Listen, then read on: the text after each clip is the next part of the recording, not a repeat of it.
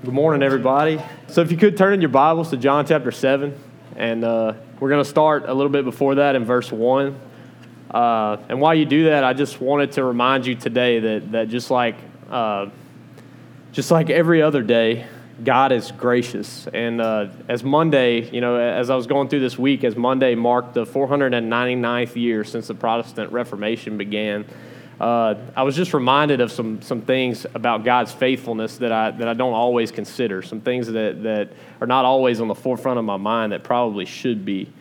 Uh, I'm just reminded of his faithfulness in so many ways that, that he used ordinary people like, like Martin Luther and like many others uh, within, the, within the Reformation to uh, risk their lives to recover a gospel that have been hidden beneath massive amounts of years and years and years of superstition and false teaching and uh, tradition, and to bring that back into, into biblical truth, and also to proclaim uh, for these people to, to proclaim a true gospel that we continue to preach here at Sulphur Community Church, and I pray that we would continue to preach. Uh, that salvation comes by grace alone, through faith alone, in Christ alone. And I pray that that would always be what, what we stand behind and who we, who we are as a church. And also that, uh, that these reformers were able to provide scripture freely and availably in the language of the people, of the common people, to where people could understand scripture for themselves and actually read scripture for themselves. And that that was the emphasis.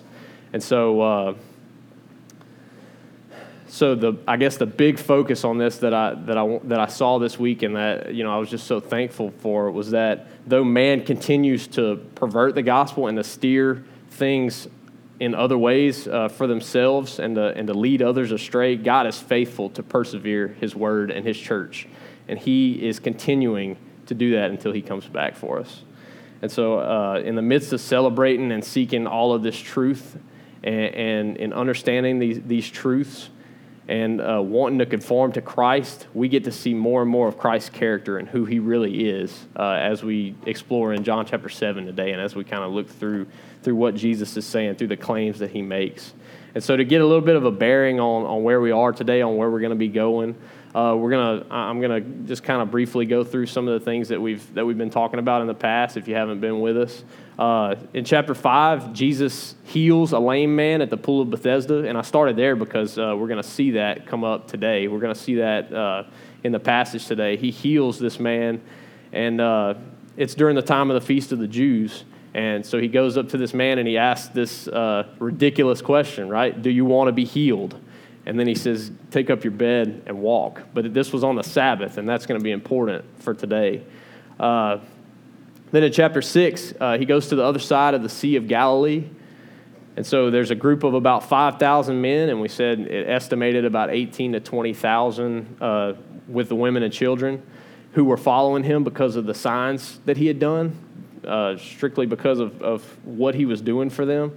And so Jesus fed these people with five tiny loaves and two small fish uh, miraculously. And so uh, they try to take him by force immediately because he had performed this miracle and because they had gotten their fill. So they try to take him by force and make him king. And so Jesus retreats to the mountain by himself instead because he doesn't want to, it's not his time. He, it's not his time to go yet. And so he retreats to the mountain, and then the, so the disciples start to head across the Sea of Galilee to Capernaum. And so the crowd, meanwhile, is on the other side. And uh, so the storm comes up, and these rough winds and waves come up, which was typical for the, for the Sea of Galilee at the time. And then Jesus, uh, they see Jesus walking on the water, the disciples do. And so they, they invite him, they, they're afraid at first, and then he, he proclaims himself to them. And so they invite him in, and then immediately they're on the other side of the sea. And so the crowds on the other side of the sea, uh, as David was preaching about a few weeks ago, they, you know, it's the day has passed, and so since they've been fed, so now they're hungry again, right? And so they, he tell, so they start looking for Jesus, and they, and they find him on the other side of the sea, and so they go to Jesus immediately, looking for their fill. And so he tells them that he says, "You're seeking me because you got your fill, not because not because of who I am or who I say that I am." But because, because you just want to be fed again, basically.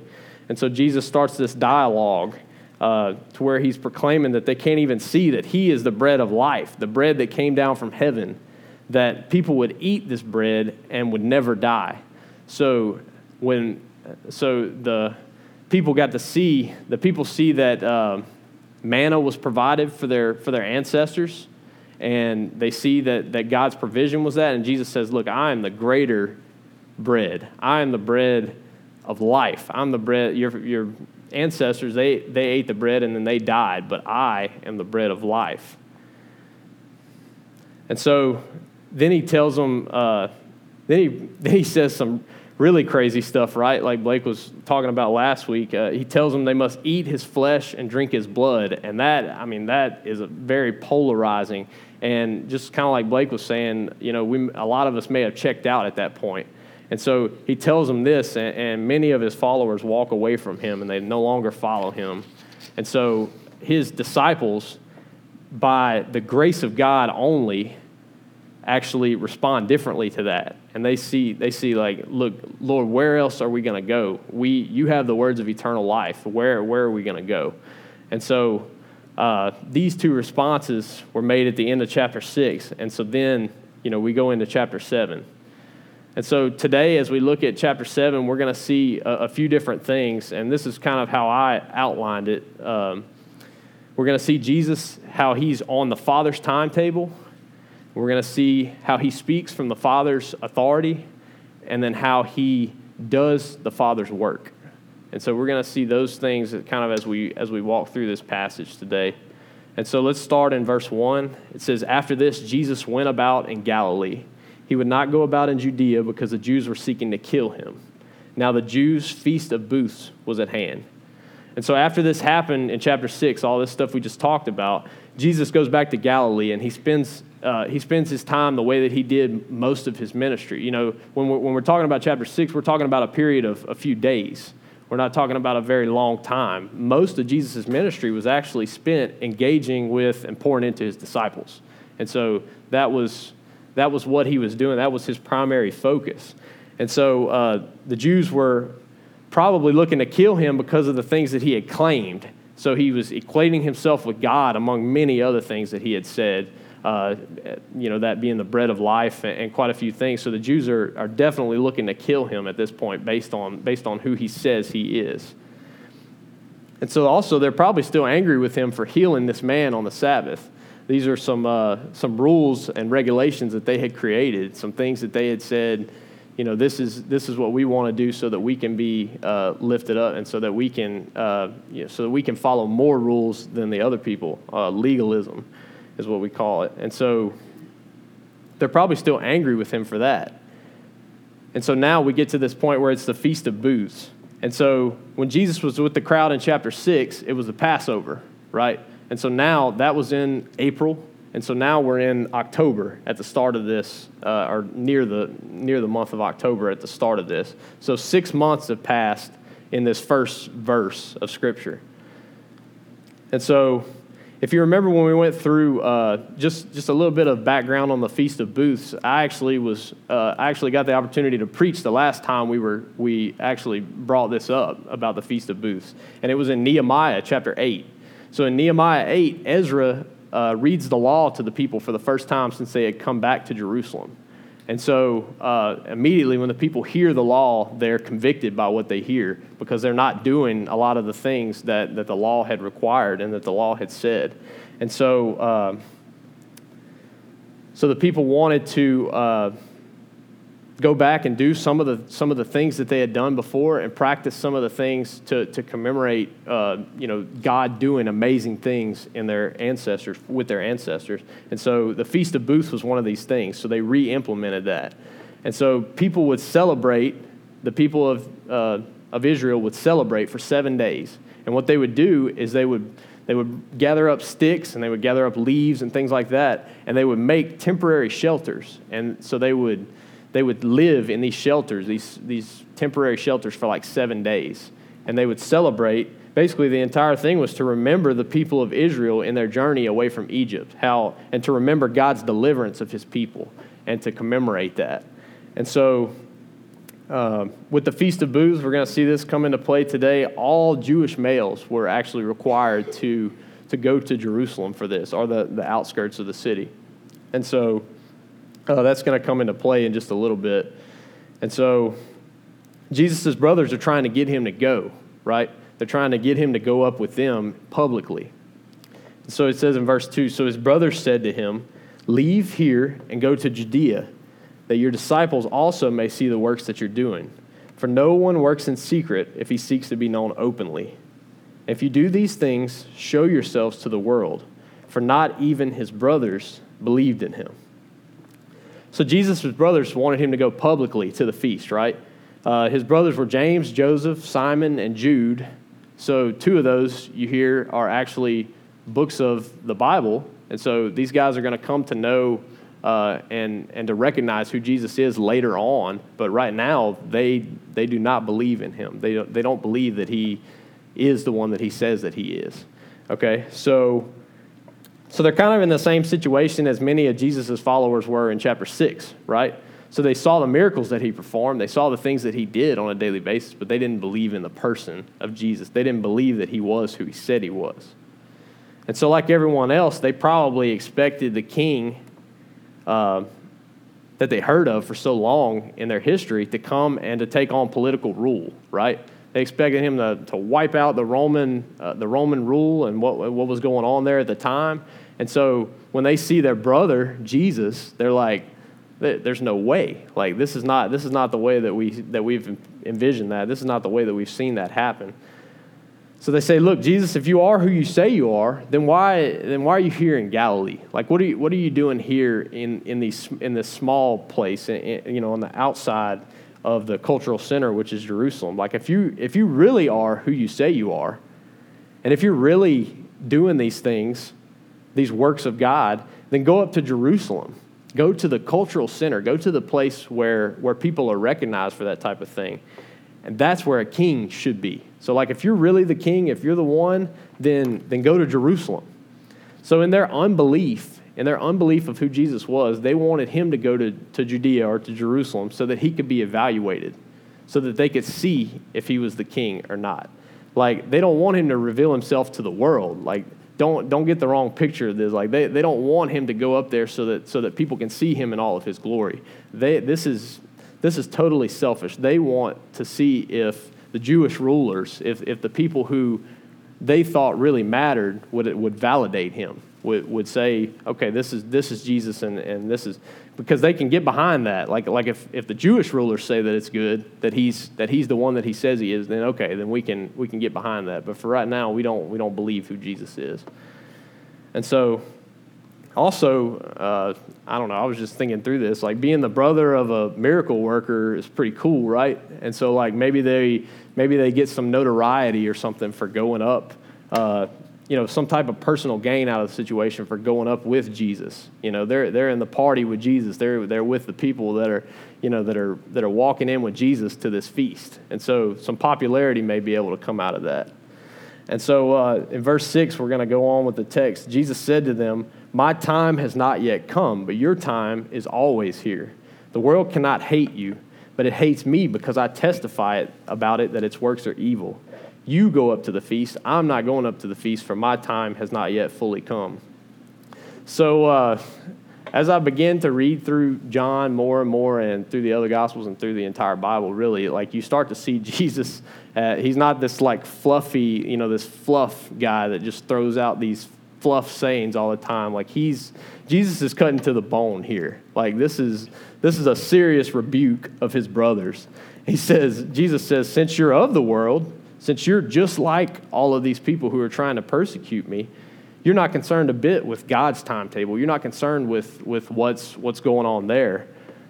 Uh, you don't even understand his will or his purpose. But God has sent me, Jesus is talking about himself. He's saying, God has sent me for a purpose, not to be fulfilled at this time, but when the time is right. And so you better believe that I know when the time is right to go to Jerusalem, and it's not now. So he says, Jesus is like, they hate me and they're going to try to kill me. But like Jesus says about his life in John chapter 10, verse 18, he says, No one takes it from me, but I lay it down on my own accord. I have authority to lay it down and authority to take it up again. The command, this command I received from my Father. And so Jesus is in control of this situation. He's working on the, he's working on the Father's timetable, not on his brothers. So the world hates him because he testifies about it that his works that its works are evil. That's what it says, right? So he confronts people of their sin. Like Jesus is Jesus is very polarizing like we see in like we see in chapter 6. Even if they're the leaders and the rest of the people are scared of them, he doesn't he has authority from the Father and he's not scared to confront them about that. So Jesus, just as we saw last week, he disrupts things, he creates friction, like he calls out slander and evil and self love and hypocrisy. And so his claims and teachings are really polarizing. Like, like you're going to believe one thing or another. People either place their faith in him or they're extremely bothered by him. And, you know, a lot of times it leads to people wanting to kill him. But he says they can't hate you, talking to his brothers. He says, because you're just like them. You act like them. You believe the same things about me that they believe. Like, you love the passions of your flesh. And so, believers, uh, I guess I was thinking kind of in a different perspective when I was, when I was thinking about this. Um, this is kind of a tough one for me and something for maybe for us to evaluate. Maybe this will help you out in the way that it helped me. Uh, but we as believers, like if you consider yourself a believer in this room, we're set apart. And uh, when we follow Christ, the world it's the, the gospel says that the world is going to hate us, right? And so uh, in John 15, 18 through 21, we'll read that really quickly. It says, If the world hates you, know that it has hated me before it hated you. If you were of the world, the world would love you as its own. But because you are not of the world, but I chose you out of the world, therefore the world hates you. Remember the word that I said to you A servant is not greater than his master. If they persecute me, they will also persecute you. If they kept my word, then they will also keep yours. But all these things they will do to you on account of my name, because they do not know him who sent me. So I guess that was something uh, just for reflection this week. Like, do I, do, am I, a lot of times I consider myself kind of timid in my responses. Like sometimes I don't want to approach things directly because it might offend someone or it might make someone uh, angry with the situations that, that they're in. But a lot of times we're called to, to approach situations with truth. And I mean, I'm not talking about being a jerk, but I mean, obviously we can, we can approach things with uh, sincerity and with kindness. But at the same time, uh, you know, do we, do we look at things do we, do we back away from things just because they oppose the, the common opinion of the world? Like, that's just something that, that I kind of had to think through this week as I was, as I was going through this. And so, uh, going on with verse 8, it says, You go up to the feast. I'm not going up to the feast, for my time is not yet fully come. So his time's not here. And they, they only want him to go for their own benefit, but it's not his time yet. Jesus is not going to go until it's his time. And so in verse 9, it says, after saying this, he remained in Galilee. But after his brothers had gone up to the feast, then he also went up, not publicly, but in private. The Jews were looking at, for him at the feast and saying, Where is he? So uh, it's believed that uh, if you, if you want to do some extra studying, uh, in Luke 9 51 through 56, uh, it, it's believed that that took place at this time and that Jesus actually went, uh, went through Samaria when he went back to Jerusalem. And so that was one of the main purposes of that was so he could do that in secret, so that he could go uh, without a big group of people, and so that people wouldn't recognize him on the way over there, so that he could so that he could go to the feast uh, unrecognized, basically, because his time wasn't here yet. So the Jews knew that he was going to be there because all men were required required to attend, right? And so Jesus stayed in secret so that they couldn't find him because the time wasn't right. And so in verse 12 it says, And there was much muttering about him among the people. While some said, He is a good man, others said, No, he is leading people astray. Yet for fear of the Jews, no one spoke openly of him. So the people make two different distinctions here, right? They, they make two different claims as to who he is and both of them are wrong, right? Both of them are completely wrong claims. And so Jesus, you know, he would be a good man, except for the fact that he claimed that he was God. Like, a good man only doesn't claim that he's God. Like, Jesus, just like we said, uh, and we've quoted from C.S. Lewis quite a few times, Jesus would either have to be a lunatic, he would have to be crazy, or he's the person that he says that he is. He is the Son of God, he is the Messiah. There's no in between. He can't just be a good man. And he definitely wasn't leading the people astray. They said, no, he's leading the people astray. There's no way. He was about to communicate truth here that we're going to see in the next couple of sentences like nobody had ever seen before. Nobody had ever heard truth in the way that he was about to that he was about to lay it down for them. So but either way, they won't say anything until the until the Jewish officials make their decision, right? Because they're scared of the Jewish officials. They want to wait until they make their, their claim as to who Jesus is, and then they can fall under that, just like his brothers, basically. And so next we're going to see Jesus' uh, encounter with these people and, and how he's, how he's going to approach them in the temple. And so if we look at verse 14, it says, About the middle of the feast, Jesus went up into the temple and began teaching. The Jews therefore marveled, saying, How is it that this man has learning when he's never studied? So now, now you're about halfway through the feast, right? So you, would be about in the middle of the week that they celebrate. They celebrate for seven days. And so Jesus goes up into the temple and he starts to teach at this time. And that's typically what, what a rabbi would do. You know, they would wait. Uh, they would wait and then they would go up into the temple to be able to teach uh, their, their followers. And so, because he was, I, I was wondering, like, okay, Jesus, I was wondering as I was going through this, like, okay, they, Jesus says that he's, he's going up in secret and he doesn't want to be, uh, he doesn't want to be out in the spotlight and he doesn't want people to know that he's there. But then he goes up and teaches. Like, how in the world did he not get, get taken, you know, at that point? Because he's, he's revealing himself and he's showing himself to everybody. But uh, just from some commentaries that I was reading and stuff like that, um, said basically he was admired by a lot of the people in the crowd like people still, even though maybe they didn't believe in him, they liked the things that he was saying. Like he was, you know, he he was, you know, it was it was easy to hear him sometimes, and so they people admired him in the crowd. And so the Jews wouldn't have been able to take him without causing an uproar. And so they basically wanted to take him in private before, the, before they could get before he could get to where he was teaching. So now that he's teaching, they don't want to cause this big scene and go in there and try to take Jesus.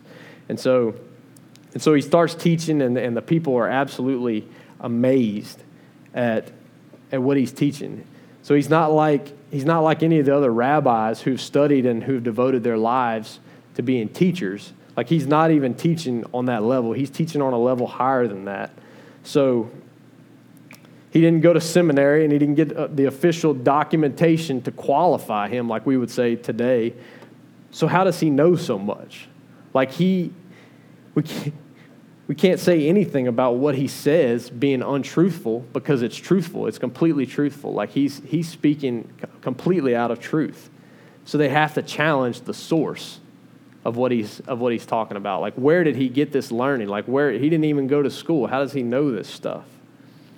So Jesus tells him very directly in verse 16. He says, "My teaching is not mine, but his who sent me." So, yeah, you're, you're correct in saying that it's not from any school or formal teaching because it's directly from God. My teaching is from God. And so he says this later in John 2, also. Uh, John chapter 12, uh, verse 44. It says, And Jesus cried out and said, Whoever believes in me believes not in me, but in him who sent me. And whoever sees me sees him who sent me. I have come into the world as light so that whoever believes in me may not remain in darkness. If anyone hears my words and does not keep them, I do not judge him. For I did not come to judge the world, but to save the world. The one who rejects me and does not receive my words has a judge. The word that I have spoken will judge him on that day. For I have not spoken on my own authority, but the Father who sent me has himself given me a commandment what to say and what to speak. And I know that this commandment is eternal life. What I say, therefore, I say as the Father has told me. So, in saying this, he's not saying that, he's not only saying that his teaching is from God, like, like he's saying, yes, my teaching is from God, but also he's implying that their teaching is not from God. Because he says, he's, he's saying basically, like, you learn, uh, like I learned this week that the rabbis, uh, you know, the people, in the, the people in the temple who would go and teach, that they had a bad habit of going in and quoting other renowned rabbis. Like, like doesn't that sound like a, a lot of what sometimes, what people do today, right? So they go in and they quote other rabbis that were teaching in order to, to authenticate themselves. So like if they could, if they could say something about this rabbi and then this rabbi could say something about them, then they're authenticating themselves. So after a while, they wouldn't even be quoting the so, they, so after a while, they'd be quoting one another's teachings, and, and everything that they're quoting is false. So, like, they're, they're quoting false things, but just because they're quoting one another, it's, uh, they're authenticating themselves. So, it's not about God's truth through the scriptures anymore, but more about building up their reputation as a rabbi. And so others may see you. And so, it's so easy to fall into that trap today and I, I, pray that we would, as a people, as Sulphur Community Church, would look at everything through the eyes of Scripture. Like, we, we always talk about that, but I, I believe I can speak for David and Blake when I say that we, we do lots of digging and searching and studying for each passage before, before we lead you guys each week. Um, you know, our preaching schedules also tend to, uh, to go through books of the Bible or through large sections of Scripture so that so that we can practice uh, exegesis or drawing our conclusions based on what the Bible actually says and not trying to take a little small piece of Scripture and put our agenda or our ideas into it. But, uh, you know, we, we try not to preach falsehood or to lead you astray, but we're also humans. And we hope that in everything that we do and everything that we preach, uh, and everything that goes on here at Sulphur Community Church, that you would challenge that on the basis of Scripture and that you would continue to, to look at us and, and to evaluate based on what Scripture says, because that is the ultimate, uh, that's the teaching from God that we have. That's the ultimate source of truth and of authority. And so uh, in verse 17, he says this is where he kind of brings it together, I think, and this is kind of uh, one of the main focuses of, of this entire text.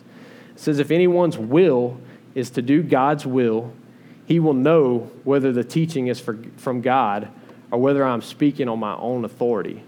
So he says, what I'm, what I'm speaking to you is true and it's from God. And he said, if anyone's will is to do God's will, he's going to know whether that teaching is from God. He, he'll be able to discern that on his own. And so we're going to jump down to the last part of the section that we read today really quick. Jesus said in verse 24, Do not judge by appearances, but judge, judge with right judgment. So that's what we're trying to communicate here, right, throughout the passage. He's trying not to get us to look at what things look like from the exterior, but to probe deeper and to, and to see what they are for, for truth, to see, to see the truth and to see and to understand the truth. And so the Jewish authorities, they were all about the exterior, right? They were trying to pretend that they were keeping the law and putting themselves in place of regard so that, so that people could see them. They were looking you know, they would, when they would go and fast, they would look pitiful so that people could see what the things that they were doing and, and so that everybody could see the sacrifices they were, make, they were making, and they were all about the show. These people were all about the show. And so Jesus is saying here, when he says, if anyone's will is to do God's will, he's saying, just humble yourselves before the word of God, where God has revealed his will. He's revealed his will through his word, through the word. And you will undoubtedly see the truth if you can humble yourselves before this word. So, just like we've been saying, this understanding of truth, uh, just like we've been saying for the last couple of weeks, this understanding of truth and this, this true knowledge and uh, you know, our wills being, being put with God's will and our will being, and God uh, you know, taking over our lives and, and allowing us to be able to see His will, that, that only comes through regeneration. That only comes through God taking part in that. And so it's not a head knowledge theme, it's deeper. It's not it's deeper than head knowledge. It goes into our will. So when God turns our hearts of stone into flesh, our knowledge comes from his revealed will. When he draws us to himself and when he reveals himself to us in a way that we cannot do on our own. So there's no way that we can do this on our own. There's no way that, that we can understand and, and try to be a part of God's will apart from Him coming in and doing that on our behalf. So when He gives us His Spirit eh, to teach us His will, that's revealed through His Word, in John 14, uh, 26, He talks about that. He says, But the Helper, the Holy Spirit, whom the Father will send in my name, He will teach you all things and will bring, you, bring to your remembrance all that I have said to you. So it's God's doing. It's God's doing. He is the one that aligns our hearts with His, aligns our will with His. Man can't do this on his own. And apart from God, we cannot understand His will. We naturally want to pursue ourselves. There's nothing in, in, in us, there's nothing in us that wants to pursue God. So we need the Word and the Spirit, just like we were talking about last week. We need Him to interrupt us where we are. We need Him to, to, take, to take us from the place that we are right now, where we pursue ourselves, and to bring us into His will and to show us His will through His Word. Or we do what the beginning of verse 18 says. Verse 18 says, uh, The one who speaks on his own authority seeks his own glory, but the one who seeks the glory of him who sent him is true, and in him there is no falsehood. So these people rejected the Son of God. They rejected his teaching truth right in front of them because they're so full of themselves and seeking their own glory. And so he says, The one who speaks on his own authority seeks his own glory, but the one who seeks the, the glory of him who sent him is true. And so this is the way that we know that Christ is truthful. And so verse 19 it says, Has Moses has not Moses given you the law? Yet none of you keeps the law. Why do you seek to kill me? So Jesus is carrying on. He's going to the heart of the matter here. He's going to the real issue. And like we said before, um, these people have used the, the law incorrectly. So, like, uh, they're trying to justify the law with, with Moses, and he says the law was used as a means of trying to obtain salvation by obeying its commands. But when the purpose of the law, the purpose of the law was completely to reveal sin. It wasn't to, it wasn't to obey, uh, it wasn't to obtain salvation by obeying commands. It was to, it was, it was to reveal sin completely, and it was used to point to a need of a deliverer who is Jesus Christ.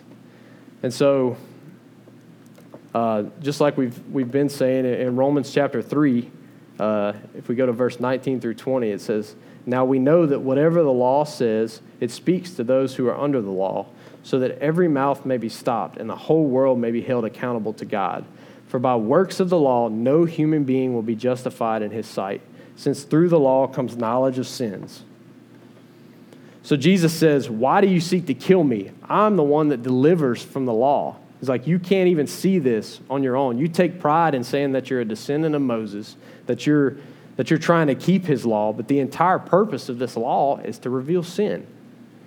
So I'm the one who will fulfill the law, the law perfectly. Jesus says, I am the one who's going to reveal, who's going to reveal and fulfill this law perfectly and deliver my people from the curse of the law. And you, you can't even see this. So why do you want to kill me? If this is the case, why do you want to kill me? And so at this point, when he's referring to them wanting to kill him, he goes back to what, uh, to what happened in chapter 5. And so we're going to see how Jesus does the, the Father's work now. Uh, so in chapter 5, Jesus, just like we were talking about at the beginning, Jesus heals this invalid at the pool of uh, Bethesda when he was attending the feast of the Jews. So the Jew, so the Jewish officials, they find out that, uh, that he had done this on the Sabbath. And that, that was a rule that they had created in order to just basically be legalist, to try to get closer to God by doing extra things, uh, to try to, to try to just do extra things in order to come to get closer to God. So this is the crowd responding to Jesus' question about killing him. In verse 20, it says, The crowd answered, You have a demon. Who is seeking to kill you? And Jesus answered them, I did one work, and you all marvel at it. Moses gave you circumcision, not that it's from Moses, but from the fathers, and you circumcise a man on the Sabbath. If on the Sabbath a man receives circumcision, so that the law of Moses may not be broken, are you angry with me because on the Sabbath I made a man's whole body well? Do not judge by appearances, but judge with right judgment. So Jesus is, uh, is refuting their claims here. He says, he says, So let me get this straight. So Moses gives you circumcision, but it wasn't really Moses. It, it, wasn't really from him. It was from the fathers, uh, from Abraham, and uh, as a ceremonial cleansing. So this this circumcision, it's a ceremonial thing. It's a ceremonial cleansing. It's part of the covenant of Israel, right? And so now, when we look at this, children are born every day, right? So children in, in Israel are born every day. And so circumcision has to be performed on the eighth day after these children are born. And so and so without exception that's got to happen. So that means some of these children have to be being circumcised on the Sabbath. Like there's no way to get around that. So you're telling me it's okay for you to practice ceremonial cleansing of one part of the body on the Sabbath, but that it's not okay for me to heal an entire man's body? That's what Jesus is asking them. It's like you you're so focused on the surface, on what people think of you, on what people want to see from you that you that you can't see the truth. You can't see that this man was healed, the miracle that happened through, through Jesus coming to this man and, and healing him. And so it's, you missed the boat. It is completely acceptable to, to do good things on the Sabbath, to do good on the Sabbath. And so do not judge by appearances, but judge with right judgment. And that's kind of where we're going to land today. It's just I encourage you to just look at the scriptures to see all of it that, that it's exclaiming about Jesus Christ, to, to abandon the things that you've heard from others concerning him, from the, the other things that, you've, that you maybe hear from, from people around here and from, you know, with everything going on in the world today. Um, abandon those things that you've heard concerning him and make a right judgment based on who he really is from the Word of God. Look through the Word of God, look at the Scriptures, and see who Christ really is before you make a judgment on him. And lots of people want to tell you things that are not true, things, uh, things about Jesus that, that are absolutely not true, that when you look at it through, through the eyes of Scripture, that you can completely refute and push out. And so, when your will aligns with God's will, I just want to the, the big theme of this today is that when, when our wills when our wills align with god's will when we align with who with who he wants us to be and with what our purpose is you're going to see that everything you're going to see everything that jesus claims to be he really is. And, and he is who he claims to be. And so i guess with that i had i had a few questions a few applications i guess for myself this week and maybe maybe this will help you guys as well maybe this will be something that uh, that we can have some conversation and some dialogue about. So, uh, number one application question, I guess, when, when we speak about Jesus, are we, are we using him as a means to obtain something for ourselves, like Christ brothers? Like, are we using him in order to, to be the means of gaining something else? Are we, are we seeking to praise his name with our actions? Do we have other selfish motives in mind? Like what's what's going on when we're when we're proclaiming the name of Christ? Are we, are we doing it in order to gain something else, or is He the end? Is He the focus? And so that's one question I had. Number two was are we are we humbly submitting ourselves? And are we asking the Father that His will be done in our lives? Are we trying to align our will with His? Or are we trying to do our own thing?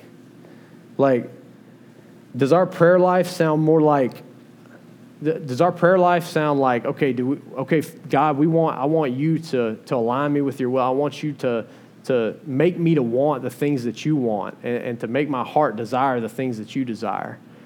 Or does it sound more like a like a christmas list or, or a granting of wishes? Like god I, god i really want you to do this. I really want you to do this. Is it, is it selfish or is it trying to align with god's will